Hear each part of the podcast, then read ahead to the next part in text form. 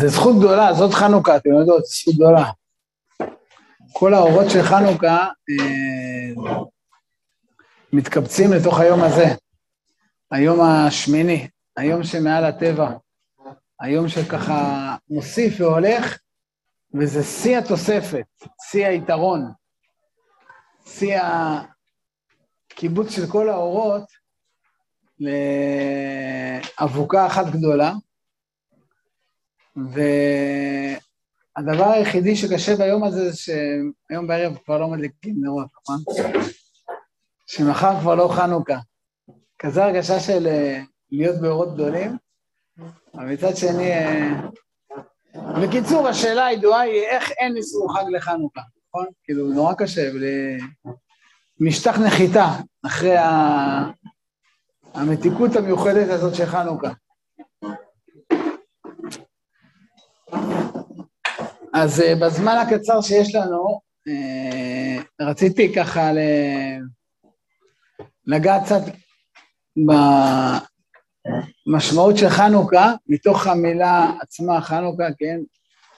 שהשורש שלה זה חינוך, ולדבר קצת uh, עלינו ואלינו בנקודה הזאת של המחנכות, של החינוך, של משימת החינוך, של משימת החנוכה והדלקת החנוכיה. אז יש, אה, יש שיעור שאני תמיד נוהג ללמד אותו בשנה א', אני מקווה שחלק זוכרות אותו. זה השיעור על המהר"ל, יש כמובן שעה א' שאני מקווה שהן זוכרות אותו בטח, כאילו. אבל השיעור של המהר"ל בנר מצווה, שהוא מדבר למה נעשה הנס אה, דווקא במנורה. ולא רק במנורה, הוא אפילו רומז לזה למה זה נעשה דווקא בשמן. ותכף ננסה להזכיר את הדברים. אבל uh, המהר"ל מדבר על זה שבעצם, אני מזכיר את הדברים, שבעצם, uh, אולי אפילו הבאתי את זה פה, לא, לא הבאתי את זה פה, אבל המהר"ל מדבר על זה שבעצם הנס שעליו אנחנו אומרים על הניסים זה נס הניצחון הצבאי. זה הנס. ההלל על הישועה והפדות שזכינו לה, זה הניצחון הצבאי. אבל אומר המהר"ל, כדי שלא נחשוב שהיה זה מכוחם וגבורתם, כדי שלא נטעה לחשוב שנס לא קרה לנו, פח שמן לא מצאנו, ואנחנו נושאים לפידים ובאנו חושך לגרש בעצמנו וכולי, עשה לנו הקדוש ברוך הוא את הנס של המנורה, כדי ללמד אותנו שכל הניצחון הצבאי בעצם היה כולו על דרך הנס. אבל כידוע, גם פה הבחירה של הקדוש ברוך הוא בנס לפח השמן הייתה מאוד מאוד ספציפית, הייתי אומר נורא נורא מדויקת, גם נורא נורא אה, מבודדת, חדה. זאת אומרת, א', הנס נעשה במקדש. זה לא שתוך כדי קרב פתאום אה, נפלו אבנים מהשמיים במעלה בית חורון והיכו את מלכי האמורי ואת שמש בגבעון דור. זה לא שהשם עשה להם נס באיזשהו קרב תוך כדי, כדי ללמד אותם שהקרבות הם כולם לא מכוחם וגבורתם, אלא הם בעצם נס אלוקי. לא זוכר יכול לעשות להם נס בסגנון קריאת ים סוף, שפרעה וחילו ופרשה ואלופה וכולי, טבעו במים אדירים. להראות שזה, הנקודה הזאת שהניצחון היא הצבאי בעצם ניסים. הקדוש ברוך הוא נותן להם לנהל את כל הקרבות בדרך הטבע, בלי ניסים, ובסוף להגיע למקדש ולטהר את המקדש, לפנות את היכליך, את ירוד מקדשיך, ולהדליק נרות בחצרות קודשיך, ובנקודה של הדלקת הנר, שם הקדוש ברוך הוא עשה נס, לא במזבח, לא בכל המקומות האחרים, דווקא בהדלקת הנרות, ולא רק בנרות, אלא כמו שגם יש איגרת מאוד חשובה של הרב, שהוא מסביר שהנס היה לא רק בנרות, או לא רק במנורה, אלא הוא היה דווקא איפה? בשמן. זאת אומרת, כידוע, כמו שהגמרא אומרת, הם הדליקו ממנורה שהייתה, אה, זה היה אחד מהדעות בגמרא, משיפודים של ברזל או משיפודים של עץ. זאת אומרת, הם בעצם תקעו מקלות באדמה, הלבישו עליהם למעלה איזשהו קנקן או כלי, נר, כן? הדליקו בתוכו נרות, וזו הייתה המנורה. הקדוש ברוך הוא לא עשה, ש... לא, לא עשה להם נס בגוף המנורה, אלא עשה להם נס בשמן עצמו. ומה היה הנס בשמן? הנס היה ששמן שמספיק ליום אחד, הספיק לשמונה ימים. אז שימו לב לאן הקדוש ברוך הוא מדייק את הנס. זה במקדש, זה במנורה, זה בשמן, והנס הוא, שאם ננסה להגדיר את זה, כמות מקבלת מה? כמות מקבלת בעצם מה? איכות אחרת. בואו נגדיר את זה. הנס, הנס בהגדרה איתו זה המדעית שלו, בואו נאפיין את זה, שכמות מסוימת מקבלת איכות ניסית. כולם מבינים מה שאני אומר? הנס היה יכול להיות בכל מיני צורות, נכון? למשל, אני יודע מה, שהם בכלל לא ימצאו פח שמן, והם יבואו בוקר ויגלו פתאום שהמנורה מלאה בשמן. אבל לא, הם מצאו פח שמן, הוא מספיק ליום אחד, והנס היה שהוא הספיק לשמונה ימים. זאת אומרת, הנס היה שנסתכל על הכמות ולא נייחס משמעות לכמות, כי הכמות תקבל מה? יכולת של איכות אחרת מעבר לכמות שלה. מסכימים איתי? אומרת, הנס הוא נורא מדויק. הנס בא ואומר, אל תסתכלו על הכמות. עכשיו, כשחושבים על זה, זה חוזר לעל הניסים. כי מה אנחנו רואים בעל הניסים? אנחנו מתחילים בזה שמה? רבים ביד מעטים. גם חלשים ביד, אה, גיבורים ביד חלשים, זה סוג של מה? כמות, נכון? כשאנחנו רואים גיבורים ביד חלשים, אפשר לנו תמונה של איזה כהן צדיק כזה שמסתער עם מילה השם אליי, מולו מה? יווני כולו משוריין מכף רגל עד ראש. אה, אלעזר עם הסכין הקטנה, מולו פיל. זאת אומרת, אנחנו מדברים פה על נחיתות כמותית, לא משנה אם זה בכמות של האנשים, או כמותית בשרירים, חלשים בגיבורים, אבל כמותית, אנחנו נמצאים כל הזמן בנחיתות. וכמות קטנה בעצם מנצחת מה? כמות גדולה, לא בגלל הכמות, אלא בגלל מה? שוב, האיכות הניסית של הכמות הקטנה. זאת אומרת, הדגש הוא מאוד, שאם אתה מסתכל על זה כמותית, אתה רואה דבר אחד. התוצאה בפועל היא אחרת לגמרי, בגלל שהכמות הזאת יש לה איכות אחרת. מסכימים איתי או אפשר לחלוק? ככה אני הבנתי את הדברים. זאת אומרת, אתה רואה את זה בהתחלה מנס פח השמן. שהקדוש ברוך הוא דייק את הנס, שהכמות תקבל יכולת ניסית, מעבר לכמות שלה, נכון? גם כשאתה מסתכל על הניצחון הצבאי, זה בעצם לוז הסיפור. זה לא שלא נלחמנו, זה לא שלא ניהלנו קרבות, זה לא שגם לא נפלו חללים בדרך. הנקודה הייתה שמה, שהיינו מעטים וניצחנו את הרבים. זאת אומרת, הכמות שלנו קיבלה איכות אחרת לגמרי.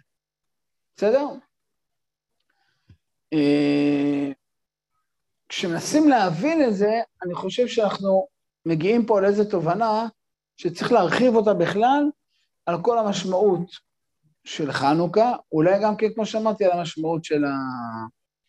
של החינוך. אני רוצה לקרוא איתכם uh, ביחד מדרש במקור חמש, שאומר המדרש ככה, וירח את ריח בגדיו ויברכהו. זה פרשות שלא מזמן היינו עסוקים בהן. איזה פרשה זאת? וירח את ריח בגדיו ויברכהו. יצחק ועשו, והברכות יעקב. כשיצחק מריח את הבגדים של יעקב, אז הוא משתכנע ומברך אותו, הוא כל הזמן חושש.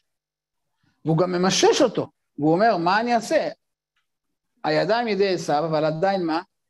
הכל כל יעקב. ואז המשפט הבא, ויערך את ריח בגדיו ויברכהו. אז אחרי שהמישוש, ראייה אין ליצחק, נכון? המישוש והשמיעה לא נותנים לו אינדיקציה אם זה יצחק, הרי הוא חושד שזה לא יעקב, נכון? ואז במה יצחק משתמש? בחוש הריח. ואז הוא מנסה להריח את יעקב, וכשהוא מריח את יעקב, הוא מריח את הבגדים שלו, ואז יצחק במירכאות נרגע, ומברך את יעקב בלב שלם. זה פסוק שלא שמים אליו לב, בדרך כלל. אבל כאילו, הביטחון של יצחק להעביר את הברכה הלאה, את הברכה שהוא קיבל, להעביר אותה הלאה, ולתת אותה עכשיו לאותו אחד שהוא חושב שהוא רוצה לברך את זה, אבל פתאום הוא מתחיל לחשוש, משהו פה לא מובן וכולי. נרגע כשהוא מריח את הבגדים. מה היה שם? אז רש"י אומר שהוא הריח מה? הוא אומר, ראה ריח בני כריח שדה אשר ברכו האלוקים. הריח בבגדים שלו, מה? ריח גן עדן.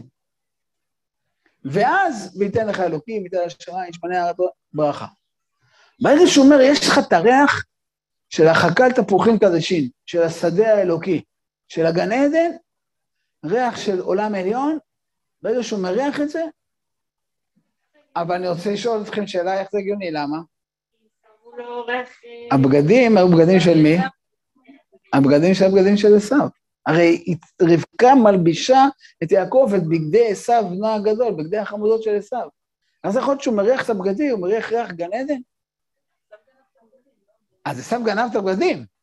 אז זה אחד, זה אחד מהתירוצים, כן? שזה בעצם בגדים של האדם הראשון, כן?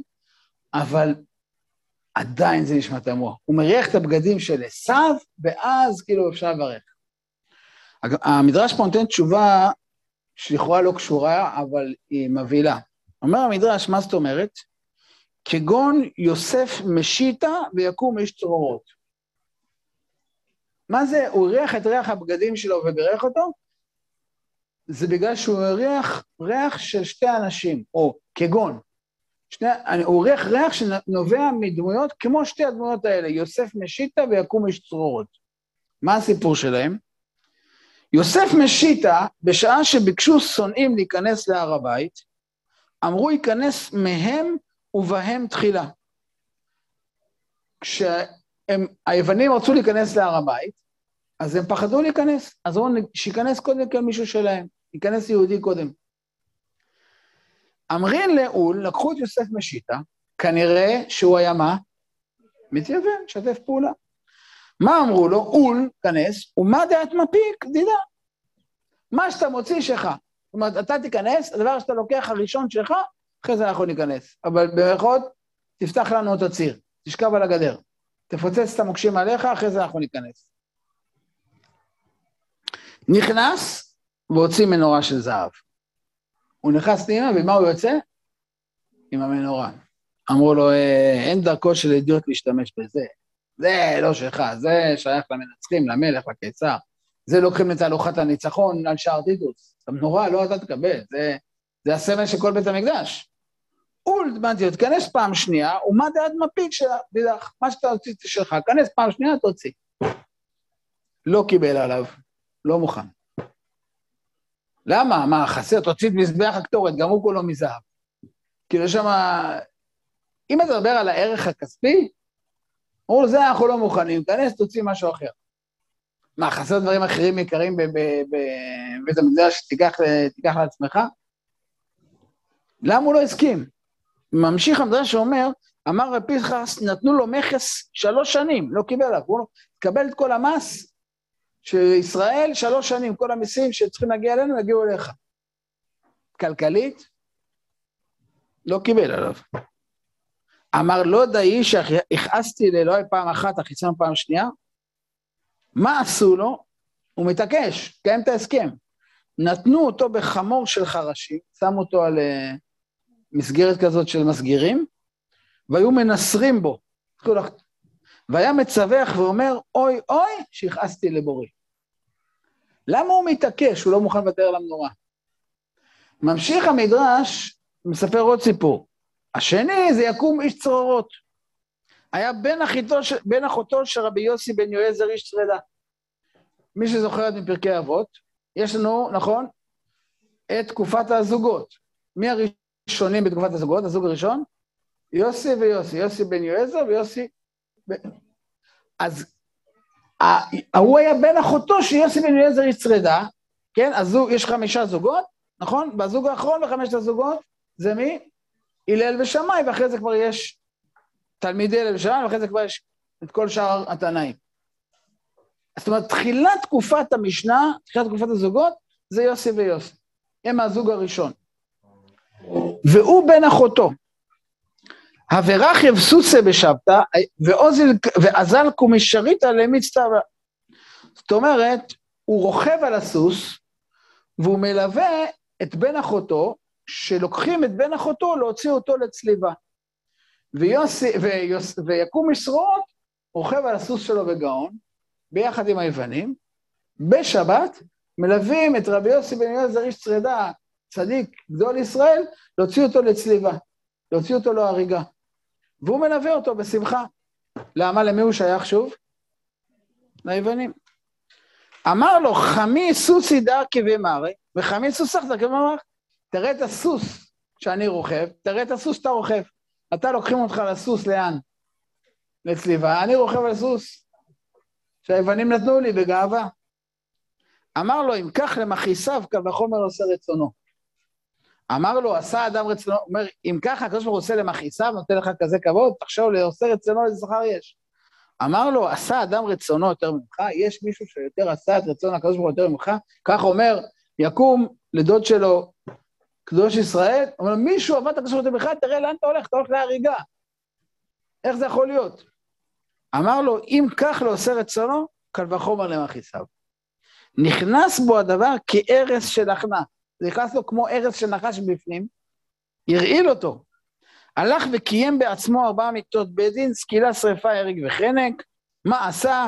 הביא קורה, נעץ אותה בארץ, קשר בה נימה חבל, ערך מתחת עצים, הקיף את זה גדר של אבנים, עשה מדורה לפניה, נעץ את החרב באמצע, הצית את ההוא תחת העצים, מתחת האבנים, נתלה בקורה, ואז הוא עלה בקורה, תלה את עצמו ונחנק.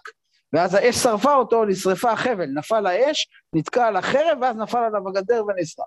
קיצור, הוא הצליח לייצר סוג של אפליקציה כזאת, שמה? עצמאית הוא הצליח לקיים בעצמו מה? סקילה, שרפה, הרג וחנק. אומרת הגמרא, נתנמיים יוסי בן יועזר איש. אבל יוסי מתנמנם, לא יודע אם זה היה כשמוציאים אותו להורג, לפני, תוך כדי, לא יודע, אבל הוא ראה מיטתו פורחת באוויר. אמר, בשעה קלה קדמני לגן עדן. תראו מה זה, הוא, הוא עוד יגיע לפניי לגן עדן. אותי עוד לא הוציאו להורג, הוא כבר יצא, הוציא את עצמו להורג, ובשעה קלה הוא כבר עקף אותי בדרך לגן עדן. קיים בעצמו את כל ארבע המיטות בדין, עקף אותי בדרך לגן עדן, בשעה קלה. על הדמות הקודמת, כן, אה, של יוסף משיטה לא כתוב בשעה קלה, ואנחנו מבינים את זה, שבעצם באותו רגע, שהוא אמר, אני לא מוכן לוותר על המנורה, ואמרו לו, מה, לא מוכן? נחתוך אותך לחתיכות? הוא אמר, בסדר, תחתכו. למה הוא לא מוכן לוותר על המנורה? הוא לא מוכן שמה? שהיוונים יקבלו את המנורה. הוא נכנס בהתחלה, נכון, שיפתוח להם את הדרך. ברגע שהוא יוצא עם המנורה, ברגע שהוא רואה את המנורה, הוא יוצא איתה, הוא אומר, אני לוקח את זה, אני לא אתן ליוונים שזה יהיה בידיים שלהם. הוא אומר לו, לא, לא, תביא, תביא, תביא. לא, לא מוכן לוותר. אנחנו נהרוג אותך, תהרגו. אני לא אתן לכם את המנורה. ברגע שהוא עומד מול המנורה, משהו אצלו, מה? כמו שאותו יקום, פתאום, ברגע שהוא אומר לו את זה רבי יוסי בן יועזר, ולא נכנס לדיון מה הוא אומר לו, ומה כל הדיון וכולי, אבל זה כמו רעל, משהו נכנס בפנים, ופתאום הוא מורעל. והוא הולך ובשעה קלה עוד עוקף את רבי יוסי בדרך לגן עדן. רגע אחד, מה הקשר בין הסיפור לזה ל"וירך את ריח בגדיו ויברכהו"? אומרים חכמים, אל תקרא בגדיו, אלא מה? בוגדיו. אל תקרא בגדיו, אלא בוגדיו. זאת אומרת, מתי יצחק החליט לברך את עשיו? כשהוא הריח באמת בגדים בריח עשיו. הוא הריח אנשים שלבושים כמו שיעקב באותו רגע. הקול שלו הוא קול יעקב, אבל הידיים שלו מה? והבגדים שלו? כל החיצוניות שלו היא חיצוניות עשווית לגמרי. הבגדים והידיים, השערות, הכל עשוי. וכשיצחק פוגש שתי, הרי בעדינות, כן? אבל המילה מתייוון היא בעצם כינוי למה? לבוגד. אדם שבעצם היה יהודי, ומה הוא עושה? משתף פעולה עם... לא יודע אם אתם יודעים, אבל מי שקורא את ספר חשמונאים, מגילת מכבים, יש כזה כל מיני שמות, כן? מי שהוביל את היוונים בארץ למקומות המסתור של יהודה ומתתיהו, וחשף אותם, ולקח אותם, והוא היה מורה הדרך שלהם בקרבות, איך להגיע לערים, ואיך להגיע לזה, ומאיפה לתקוף, מי זה היה? תושבי הארץ, המתייוונים. מי שנתן ליוונים את כל האחיזה בארץ, והשתתף פיזית בהסגרה של יהודים אחד אחרי השני בערימות, לידי היוונים, להוציא אותם להורג בינויים גדולים, זה יכול להיות בן אחותו, להוציא, להוציא דוד שלו להורג, ואני רוכב בשמחה להוצאה להורג של דוד שלי, הצדיק. כי אני מהמתייוונים. בוגדים בהגדרה, שתפי פעולה עם האויב. וירח את ריח בוגדיו ויברכהו. מתי יצחק מברך את יעקב? כשהוא מריח שגם לבוגדים בעם ישראל, מה? ריח גן עדן. אלה שלובשים את הבגדים של עשיו, אלה שכלפי חוץ, המותגים שלהם זה הבגדים שלהם וסגנון הלבוש שלהם, ו... מה זה? ואז הוא מברך את יעקב. מה את אומרת? למה אז הוא מברך את יעקב? מה זה אומר? שכשהוא ממלא את זה, הוא מריח את הצדיקים ומברך את יעקב, אני מבין. אבל כשהוא מריח את הבוגדים... מה? אולי הוא לא היה שלם עם הברכה לעשו. הוא אומר כאילו, אוקיי, גם לעשו יש... בעצם, אני חושב, שיצחק מבין את הקדושה של יעקב הכי גדולה, אני אומר, יש פה כמה זוויות, אבל אני רוצה לחדד זווית אחת. הוא מבין את הקדושה של סגולת ישראל לא כשהוא פוגש את הצדיקים, כשהוא פוגש את מי? את הרשעים, את הבוגדים. איך ברגע אחד הם יכולים לפשוט את בגדי עשיו, ופתאום מבפנים מה בוקע? כל כל יעקב. איך אדם כאילו כל החיים יכול לחיות, וברגע אחד, זה יכול להיות בכניסה לכבשנים באושוויץ, או דקה לפני אה, שקיביצית שם עליו את היד, ופתאום אחרי חיים שלמים, ברגע אחד הוא עוקף את רבי יוסי בדרך לגן עדן. בשעה קלה. זאת אומרת, אם תסתכל על זה כמותית, החיים שלו, רוב החיים שלו, 99% מהחיים שלו, וההתנהגות וההתנהלות והמעשים שלו, איפה, איפה הם היו מונחים? בצד של עשיו. וברגע אחד של נשמה, הוא ניצח את הכל. ושינה את כל התמונה. והיה את ריח הבגודה, ואז מתברר שמה? ריח גן עדן עודף ממנו. ואני רוצה להגיד יותר מזה, כאילו, ריח זה כאילו, איך להגיד, העונג המוחשי, כן? הכי אה, אה, רוחני שיש. בדיוק. לכן כתוב, והריחו ביראת השם. אני רוצה להסביר רגע, כאילו. אה, אה, קול זה גלי קול, נכון? אור זה בכלל קרני אור, כן? אבל למשל, טעם או מישוש, אני צריך לבוא במגע, במגע פיזי עם, ה, עם הדבר, נכון? ריח, בסוף, זה חלקיקים פיזיים, נכון? שחודרים אליי לאף. מסכים איתי? בסוף כן יש פה איזשהו פירורים של מולקולות שאני כאילו, כן, במירכאות, כאילו, תואם, או סופג, או נפגש, או ממשש. אבל זה כל כך כל כך דק מן הדק, שכמעט אין לזה אחיזה בחומר. זאת אומרת, אני רוצה לומר, כשחוש הטעם שלי עובד, צריך כמות מסוימת כדי שאני ארגיש טעם, נכון? חוש המישוש שלי צריך כמות מסוימת, יש דברים נורא עדינים, אני משש, אני לא ארגיש אותם. כאילו, החומר יש לו מאוד משמעות. הריח זה החומר הכי קלוש, אבל לפעמים יש איזה, כאילו, ריח, אה, זה יכול להיות גם ריח מסריח, נכון? שאתה לא רואה כלום, אבל יש פה איזה טיפה לכלוך ולא יעזור כלום. לך ת... לך... אה, מי שיודע, עד עכשיו עוד שואלים על גשר המיתרים, אה, הריח של הבואש כאילו לא, לא עוזב אותנו. אתה לא רואה כלום, עדיין הריח שם, כאילו... זאת אומרת, ריח קלוש, הוא שורד, למרות ששוב, מדובר פה כאילו במשהו שאין בו בעצם שום ממשות, כמותית, אבל אני מריח פה משהו. אומר יצחק, כמותית, כמה מהחיים של היהודי הזה הוא חי בשקר, כמה מהחיים שלו הוא חי באמת. הרי רגע האמת הזה היה רגע של אמת. איך זה יכול להיות שהוא נכנס לגן עדן? ופה הנקודה, שאסור לנו להסתכל על הכמות. אסור לנו להסתכל על יהודי ולחשוב שאנחנו יכולים לשפוט אותו לפי הכמות.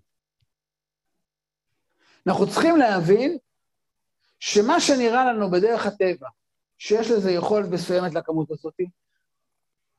נקרא לזה כמות המצוות שהוא עשה, כמות הימים שהוא שמר מצוות, כמות הימים שהוא, אני יודע מה התפלל, כמות המצוות שהוא עשה מול כמות העבירות, העבירות. יש פתאום, יש קונה עולמו, מה? אני רוצה, כן, אין שאלה. אבל אני רוצה להגיד שבסוף החשמונאים, מה שהם עשו, הנס שהם עשו, זה כשהם הסתכלו על הדור, וכשהם הסתכלו על הדור, הם היו יכולים לחלוטין להסתכל על כל הכמות של ההתייוונות. הכמות של הכסף שיש לקרנות של ההתייוונות, הכמות של אה, כוחות התקשורת שיש לקרנות של ההתייוונות, הכמות של, איך להגיד, התמיכה הציבורית, המנדטים בכנסת. אתה מסתכל על הכמות, אתה יכול באותו רגע מה? אתה מסתכל כאילו מול מה אתה עומד, אתה אומר, אני רוצה לשתף בהרגשה של נס. עכשיו, אני אומר עוד פעם, זו הרגשה אישית, אני לא יודע אם היא נכונה או לא נכונה, אבל uh, עשינו uh, שבת שעברה, אני ודנה, רשימת ניסים, שחשבתי שאנחנו צריכים לעשות לקראת חנוכה, רשימת ניסים שראינו בימי חיינו הקצרים. Uh, ופתאום התחלנו לעשות את הרשימה, זה היה מדהים, כאילו. אני רוצה לשתף אתכם בנס אחד, שאני רוצה לחבר אותו למה שאני רוצה לדבר עליו עכשיו. אה, לפני, לא יודע כמה ימים בדיוק זה היה, כן? אה, בעצם נכון, זה היה ביד כיסלב. אה, מה היה ביד כיסלב? אני ראיתי נס. עכשיו, אני לא יכול להסביר לכם את זה, אבל uh, סיפרתי שקשה להגיד על הרבה, לא יודע, אין הרבה אנשים שאני מרגיש כאילו אני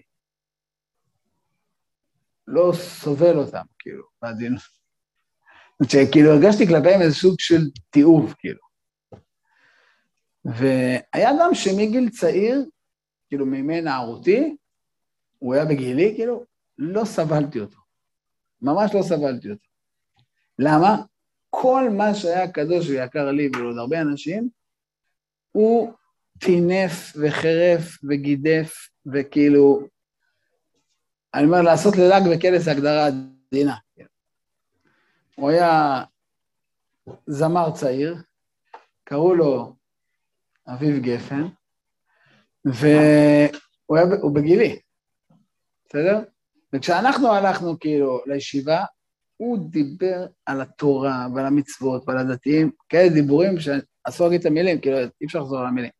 השירים שלו וההופעות שלו היו כולם רמיסה שכל, כאילו רמיסה זה הגדרה עדינה, כן? כאילו, קיצור, לא אחזור על, על דברים שאוזנינו שמעו, כן? ונתנו לו במה, והוא היה אליל הנוער, והלכו אחריו.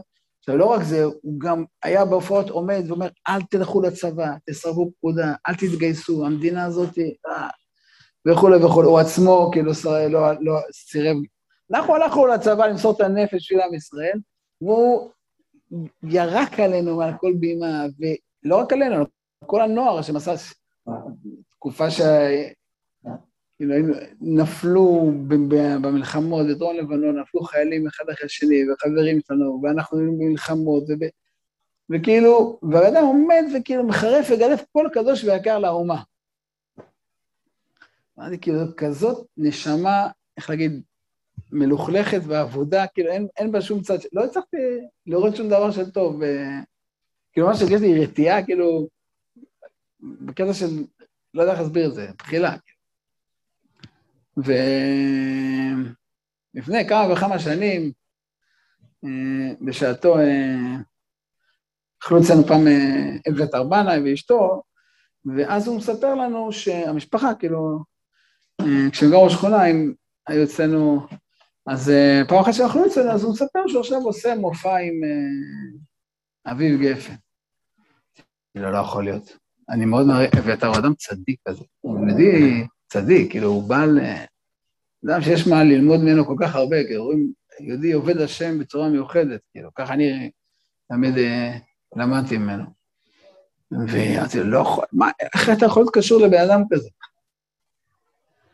בקיצור, הוא אומר לי, לא, לא, תקשיב, יש לו נשמה. יש לו נשמה, הדבר הזה אין נשמה, כאילו. אמר לי, לא, לא, יש משהו שם מתחת. תשמע, כנראה שאתה, אני לא מבין מה אתה מדבר. זהו, שכחתי מהשיחה הזאת. זה לא מטריד אותי, כאילו, יד כסלו הזה, אני רואה שיהודי בא. לפני זה משהו היה הופעה שלו עם אברהם פריד, נכון? ויד כסלו הזה, יהודי, זה, אני לא זוכר כבר מה היה שם, אבל התחלתי, לא יודע, משהו כאילו נתפס לי שמשהו... והוא פתאום מופיע, והוא אומר כאילו, לא הבנתי, לא ידעתי, היום אני זה, הלוואי שאני אוכל יום אחד לחזור בתשובה, כאילו. אמרתי לעצמי, אני עכשיו צריך להיות, לעמוד כבעל תשובה ולספר לכולם את העבירה שלי. לא האמנתי בכוחה של נשמה של יהודי. לא האמנתי. יהודי, כאילו, עם נשמה טהורה כזאתי, ואני אמרתי, כאילו, אין, אבוד, אין, אין מה להתעסק עם הנשמה הזאת. כאילו, כביכול אין אמו יצא, וכך הוא יחזור, ולא האמנתי לשם... עכשיו, אני אומר, אתם לא מבינים אותי, אתם מסתכלים עליי כאילו, לא זה. אני לא יכול להסביר לכם איך הוא היה מדבר, כאילו. תלמדו עליי זכות, למה אני לא האמנתי בנשמה הזאת. אבל אה, אמרתי, אני חייב לפרסם, לפחות פה בציבור הקרוב אליי, כאילו, אל תעבירו את זה הלאה, אני לא רוצה לקטרג על יהודי, כן? אבל אני חייב לעמוד ולהגיד, כאילו, אני מרגיש צורך לפרסם, כאילו, שאני עומד לפניכם בעל תשובה. זאת אומרת, אני מרגיש שעברתי פה עבירה הרבה שנים, ואני צריך כאילו באיזשהו מקום להתוודות עליה ולבקש סליחה מהקדוש ברוך. לא האמנתי בפח השמן. אני לא יודע לאן זה ילך, זה שיהודי עומד ואומר, אני מבקש סליחה על כל הדיבורים שלי, והיום הייתי רוצה להיות במקום אחר, והלוואי שהייתי מכיר את התורה, והלוואי שמיהדות, פשוט לא פגשתי אותה. פתאום אני מבין מה זה נס החשמונאים, או מה זה נס חנוכה, או מה זה חינוך. וכמו שאתם יודעים, הרבה מפרשים אומרים שהנס הראשון היה שמצאו את הפח, נכון? מכירות את זה. אבל אני חושב שהנס הכי גדול, ואני לא יודע אם זה נס, אבל זה הנס האמיתי, שהם האמינו שלא יכול להיות שהיוונים באמת אימו את כל השמות. והם האמינו שאם הם באמת יחפשו, מה יקרה? ימצאו פח. אני לא האמנתי שאם נהפוך שם בתוך אביב גפן, נמצא פח. לא, אין סיכוי. כשבן אדם מדבר ככה על התורה, אבל... מדבר על חיילי צה"ל, אנשים הולכים להרג בשביל עם ישראל, אתה מחרף ומגדף אותם במילים, לא יכול להיות שיש לו נשמה על הדבר הזה כאילו, יש איזה כבוד בסיסי, את התורה אתה מכבד, אבל כאילו, אנשים שהולכים להרג בשביל עם ישראל, אתה... ומתברר וירך את ריח בגדיו ויברכם. גן עדן, כאילו. שנים אחרי, הגמרא אומרת ששנים אחרי שמשכן שילה נחרב, עדיין היה אפשר להריח, וגם בירושלים, את הריח של הקטורת מהכתלים. גם אחרי שהכל בחוץ נחרב, והבגדים, הריח מבפנים, אחוז. הריח של הקטורת, של הקטורת לשון קוטרה, קשר, שהיא מתעמרת ועולה ישר עד לשמיים. ריח ניחוח להשם. הקטורת זה, הרי בקטורת אין כלום, נכון? אין ממש. מה יש בקטורת? רק ריח, נכון? שהוא, כשאתה מריח שיהודי מתחת לכל, משהו חסר או משהו לכאורה, אבל אתה מריח שיש שם משהו, אתה מריח שיש שם גן עדן, אז אומר יצחק, זה ההוכחה הכי גדולה שעם ישראל... הרב צודה תמיד היה אומר את זה, שציבור, זה מופיע כבר אה, לפני כן כמובן, שציבור זה ראשי תיבות מה? צדיקים, בינונים ורשעים. הרב צבי תמיד היה אומר שרב שועה מקוטנה, בדור הקודם הקודם, מתלמידי תורת הגאון מווילנה, מגדולי הפוסקים של הדור הקודם הקודם, בעל ספר ישועות מולכו, הוא כותב שעכשיו, שמתנוצץ אהבה לארץ ישראל, לא בלב הצדיקים, אנחנו רואים שהרשעים מוסרים את הנפש על ארץ ישראל, זה הסימן שמה? שזה באמת הגאולה. מה זה שצדיקים עשו את הנפש של ארץ ישראל, זה לא סימן זה גאולה. למה עשו את הנפש של ישראל? כתוב בתורה, הם צדיקים, השם אמר, אבל זה שרשעים מוסרים את הנס, אנשים שלא שומרים מצוות, בהגדרה הלכתית הם כאילו מוגדרים כרשעים, לא שומרים מצוות. אין אף מצווה שהם uh, מקפידים לשמור אותה. הם מוסרים את הנס של ארץ ישראל, זה אומר שזה נטו נובע ממה? פח השמן הטהור, שאותו אי אפשר לחלל. זה, זה לא קשור למעשים, לבחירה הנגלית, לתודעה, להכרה, לדעות. זה קשור למשהו פנימי שהוא מנצח את הכל. אני רוצה לומר שהחשמונאים פשוט לימדו אותנו שהנס הכי גדול הוא למצוא פח שמן. או השם עושה נס כזה למי שמה? שמאמין בניסים. מי שמאמין בניסים, ימצא פח שמן. מה זאת אומרת? דרך אגב, שואלים פעם את הרב קוק, באחד מהאגרות, אומרים לו, אבל אנחנו רואים שאתה... כמה? וואי. נעצור עכשיו. אנחנו נעצור עכשיו. אבל שואלים פעם את הרב באיגרת, שואלים אותו כאילו, צריך לעצור, נכון? זה נכון, היה צריך... אני אגמור את זה. איזה סיפור? הרב קוק, שואלים אותו באיגרת, אומרים לו, אבל אתה הרי, יש מלא רשעים שאתה בקשר שלהם ולא חוזר בתשובה. אתם יודעים מה הרב קוק עונה? הרב קוק אומר שגם רשעים שאני עכשיו מקרב אותם, משקיע בהם את הנשמה ולא חוזרים בתשובה, גם אם הם לא יחזרו בתשובה, או הנכד שלהם או הנין שלהם יחזור בתשובה. זאת אומרת, אתה אפילו לא מבין פח שמן, כמה גלגולים הוא עובר מתחת לאדמה עד שהוא קם לתחיית המתים. גלגולה של נשמה. וזה, אמרנו, זה הכוח של חשמונאים. אנשים שלא מסתכלים על הגוף, על הבגדים, על השערות ועל הידיים, אלא הם מסוגלים מה? להריח. איזו דבר שהנשמה, כל הנשמה תעלה אליה, אומרים חז"ל, איזו דבר שהנשמה נהנית ממנו זה מה? זה הריח. יש צדיקים שיש להם חוש ריח. למה? זה בחירת משיח. שמה כתוב עליו? ועריכו, נכון? לא למראה עיניו ישפוט. בדור הזה, אתה מסתכל למראה עיניים, כמות השערות, כמות איזה בגדים, איזה זה, אתה יכול להסתכל על הכמות להתייאש. נשמה, כמה כמות יש לנשמה? כמה שוקלת נשמה? כמה משקל יש לשמן הזה הנשמתי, החתום בפח של כהן גדול? עלום, נכון?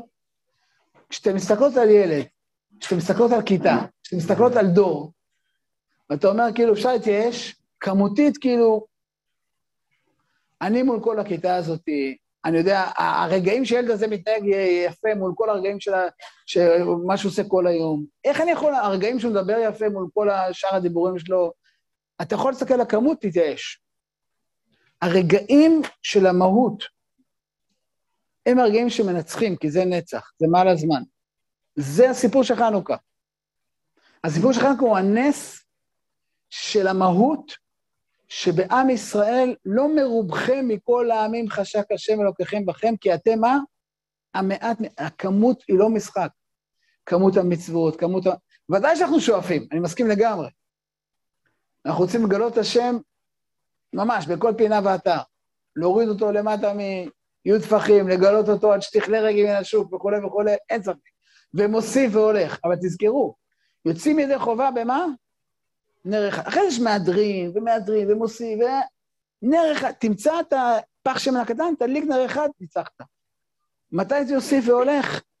לא יודע אם זה הבן או הנכד או הזה. ויש איזשהו סיפור שגם קשור למשפחה של אבי אבל זה כבר בהזדמנות אחרת, כי אנחנו צריכים עכשיו אה, לסיים, תזכירו לי יום אחד אני אספר את זה.